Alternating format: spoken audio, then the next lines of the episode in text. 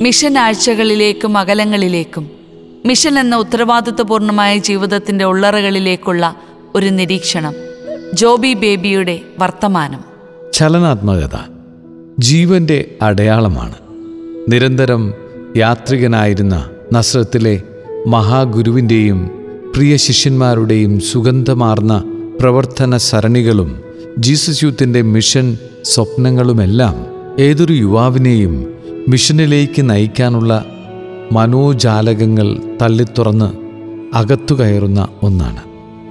Mission എന്ന വാക്ക് കേൾക്കുമ്പോൾ തന്നെ നാം ആയിരിക്കുന്നിടത്തു നിന്ന് അകലെ എവിടെയോ പോയി ഏർപ്പെടേണ്ട ചില പ്രവർത്തനങ്ങളാണെന്ന് നാം ധരിക്കുന്നുണ്ട്.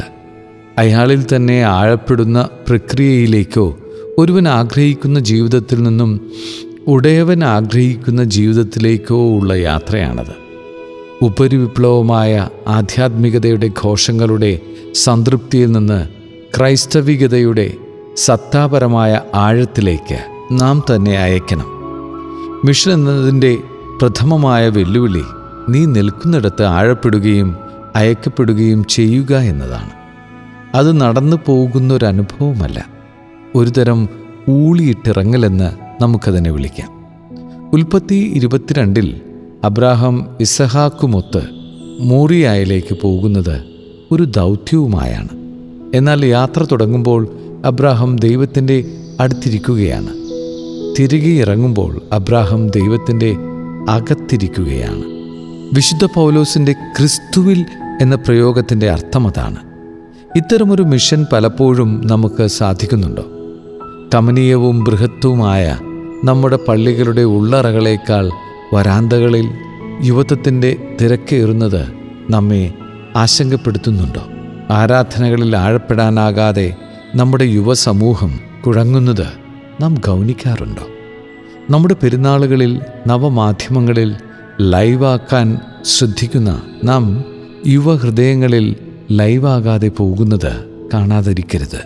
ചെമ്പെടുപ്പും കുടിമരമെടുപ്പും നമുക്ക് സംസ്കാരത്തിന്റെ ഭാഗമാക്കാം. പക്ഷേ ബൈബിളെടുപ്പ് എന്നൊരു സംസ്കാരം പുതുതലമുറയുടെ സിരകളിൽ എത്തിക്കുന്നത് മിഷൻ സ്വപ്നമാക്കാം. പരമ്പരാഗത ശീലങ്ങളിൽ നിന്നും സത്താപരമായ സ്വാധീനത്തിലേക്ക് ഒരാൾ മറ്റൊരാളെ സ്വാധീനിക്കുന്നത് മൂന്ന് തരത്തിലാണെന്നാണ് പറയാറുള്ളത്. വാക്കുകളിലൂടെയുള്ള സ്വാധീനം. തത്വചിന്തകരും പ്രഭാഷകരുമെല്ലാം കാലത്തിനുമേൽ കയ്യൊപ്പ് ചാർത്തിയത് ഇങ്ങനെയാണ്. യേശുവിനെക്കുറിച്ച് തിരുവചനം കോറിയിടുന്ന വാക്കുകൾ. ഈ മനുഷ്യൻ സംസാരിക്കുന്നത് പോലെ ആരും ഒരു നാളും സംസാരിച്ചിട്ടില്ല. എന്ന മൊഴി നമ്മെ എത്രയാണ് വിസ്മയിപ്പിക്കുന്നത്? കർമ്മങ്ങളിലൂടെയുള്ള സ്വാധീനം. വിശുദ്ധ മദർ തെരേസയും എന്റെ ജീവിതമാണ് എന്റെ സന്ദേശം എന്നു പറഞ്ഞ മഹാത്മാഗാന്ധി ഉൾപ്പെടെ എത്രയോ പേർ കാലത്തെ കർമ്മകാന്ഡങ്ങളിൽ സ്വാധീനിച്ചിട്ടുണ്ട്. വിശുദ്ധ ഗ്രന്ഥവും ചില വേദശാസ്ത്ര ശരണികളുമൊക്കെ പ്രവൃത്തിയാലുള്ള നീതീകരണവും മറ്റും എടുത്തു പറയുന്നു.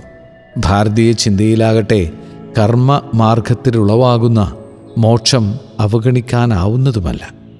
ഉണ്മയിലൂടെയുള്ള സ്വാധീനം ഉണ്മയിലൂടെ സ്വാധീനിക്കുന്ന ആളത്വങ്ങൾ കുറഞ്ഞു വരുന്ന കാലമാണിത്. ക്രിസ്തു ഈ മൂന്ന് തലങ്ങളിലും മഹാപ്രഭാവനാണ്. കത്തോലിക്ക സഭയിലെ വിശുദ്ധാത്മാക്കളെല്ലാം കാലത്തെ ഉണ്മയിലൂടെ സ്വാധീനിച്ചവരാണ്. ആദ്യത്തെ രണ്ട് തലങ്ങളും കാലാന്തരത്തിൽ മങ്ങിപ്പോയേക്കാം. പക്ഷേ സത്താപരമായ സ്വാധീനത്തിലാണ് ക്രൈസ്തവ സഭ വളർച്ച പ്രാപിച്ചിട്ടുള്ളത്. വർഗീയതയുടെ കരിപുരണ്ട ആധുനിക ഭാരതത്തിന്റെ രാഷ്ട്രീയ സാമൂഹിക പശ്ചാത്തലത്തിൽ സുവിശേഷവൽക്കരണത്തിന്റെയും സഭാ വികസനത്തിന്റെയും സാധ്യത സത്താപരമായ സ്വാധീനത്തിലാണ്. നമ്മുടെ ആത്മീയത അയൽക്കാരന്റെ സന്തോഷമായി മാറുന്നതാണ്. മിഷൻ അഥവാ സുവിശേഷവൽക്കരണം അല്ലാത്തതൊക്കെ പൊള്ളയാണ്. ഉൽപ്പത്തി പന്ത്രണ്ടിൽ ദൈവം അബ്രാമിനോട് പറയുന്നത് നീ തന്നെ ഒരനുഗ്രഹമായിരിക്കും എന്നാണ്. നമ്മെ കാണുന്നവർക്ക് നാം അനുഗ്രഹമായി വഴിയായി സത്യമായി തോന്നുമോ? പത്രോസിന്റെ നിഴലിൽ ക്രിസ്തുവിന്റെ ഉണ്മ വന്ന് ആവസിച്ചതുപോലെ സത്താപരമായ സ്വാധീനത്തിലൂടെ കറപിടിച്ച കറുത്ത കാലിക ലോകത്തിന്റെ നടുവിൽ നാം ക്രിസ്തുവിന്റെ ജീവനുള്ള നേളുകളായി മാറുന്ന മിഷൻ സംജാതമാകട്ടെ. ഘടനകളിൽ നിന്നും ആകസ്മികതയിലേക്ക്. യേശു തന്റെ പന്ത്രണ്ട് പേര് ദൗത്യത്തിലേക്ക് അയക്കുന്നത് അനിവാര്യമായ അപകടങ്ങളിലേക്ക് എന്ന പോലെയാണ്. മുൻകൂട്ടി നിശ്ചയിച്ച തിരക്കഥകൾ ജീവിതത്തിൽ ഉണ്ടാകരുതെന്ന നിർബന്ധം ക്രിസ്തുവിനുണ്ടായിരുന്നു എന്ന് തോന്നുന്നില്ലേ? ആ വേദഭാഗം ധ്യാനിക്കുമ്പോൾ കിളിയുടെ ചിറകരിഞ്ഞ് കൂട് തുറന്നുവിടുന്ന സങ്കട കാഴ്ച പോലെയാണത്. വടി വേണ്ട പോക്കണം വേണ്ട തുടങ്ങി ഒന്നും വേണ്ടെന്നുള്ള കാർക്കശ്യം. യാത്രയയപ്പുകൾ സ്വാഭാവികമായി കരുതലുകളുടെ കഥയല്ലേ പറയുക. പക്ഷേ ഇവിടെ അങ്ങനെയല്ല. ശിഷ്യന്മാർ ക്രിസ്തുവിനോടൊപ്പമുള്ള യാത്രയിൽ നിന്ന് പുറത്തു വന്ന് അപായകരമായ ധീരതകളിലേക്ക് ഇറങ്ങിച്ചെല്ലുകയായിരുന്നു. സാമൂഹിക പശ്ചാത്തലത്തിൽ ഇത്തരം ആകസ്മികതകളിലേക്കാണ് നാം അയക്കപ്പെടുക. സമരിയക്കാരന്റെ ഉപമയിൽ മുറിവേറ്റവൻ ഒരു ആകസ്മികതയാണ്. അവിടെ ലേവ്യനും പുരോഹിതനും തോറ്റുപോവുകയും അശുദ്ധി സംബന്ധിച്ച അവരുടെ മതനിയമങ്ങൾ ജയിക്കുകയും ചെയ്തു. ബിഷപ്പ് ഫുൾട്ടൻ ജേഷ്യൻ പറയുന്നത് പോലെ സഭയുടെ ദൗത്യ മേഖലകളിൽ സുവിശേഷ ഭാവവും കാനോനികപരമായ ഭാവങ്ങളുമുണ്ട്. സുവിശേഷ ഭാവത്തിലാണ് ക്രിസ്തു സാപത്തുകളുടെ ലംഘനം നടത്തിയത്. മുന്നിലെ ആൾക്കൂട്ടത്തിന്റെ വിശപ്പ് കണ്ട് പ്രസംഗം നിർത്തിയതും അപ്പം വിളമ്പിയതും ചുങ്കക്കാരുമായി ചാറ്റ് ചെയ്തതും ഇതേ ഭാവത്തിലാണ്. മുന്നിൽ നിൽക്കുന്നയാളിന്റെ സങ്കടങ്ങളിൽ നിന്നാണ് ക്രിസ്തുവിന്റെ ദൗത്യം രൂപപ്പെട്ടത്. ഫരിസേയരുടെയും നിയമജ്ഞരുടെയും നീതിയെ അതിലംഘിക്കുന്നതാണത്. പൊതുസമൂഹത്തിന്റെ നിലപാടുകളെ അതിശയിപ്പിക്കുന്നതാണത്. ഈ അസാധാരണത്വത്തിലേക്കാണ് ക്രിസ്ത്യാനിയുടെ സവിശേഷത ആരംഭിക്കുന്നത്. ക്രൂശിക്കപ്പെട്ടവനിൽ വെളിപ്പെട്ട സ്നേഹത്തിന്റെ തീവ്രതയാണതിന്റെ അടിസ്ഥാനം. ഇന്ന് കാര്യങ്ങളുടെ പോക്ക് കാണുമ്പോൾ ക്രിസ്ത്യാനിയുടെ മിഷന് അങ്ങനെയൊരു സവിശേഷതയുണ്ടോ? പൊതുസമൂഹം നമ്മെ എവിടെയാണ് അടയാളപ്പെടുത്തുന്നത്?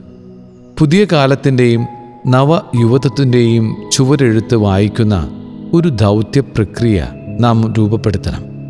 ക്രിസ്തുവിന്റെ അപരോത്മുഖ അസ്തിത്വം തന്നെയാണ് നാം ഇനി ഭാരതത്തിൽ ഉയർത്തിപ്പിടിക്കേണ്ടത്. Jesus being there for others ഇപ്പോഴുള്ള നിലപാടുകൾ പോരാ. We need an evangelical pro existence അപ്പോൾ നിലവിലുള്ള സിവിലിയൻ ഭരണകൂടങ്ങളെ പ്രീതിപ്പെടുത്തിക്കൊണ്ടൊരു ദൈവരാജ്യം പണിയാൻ നമുക്ക് സാധിക്കില്ലെന്നൊരു ദർശനവും നമുക്കുണ്ടാകണം.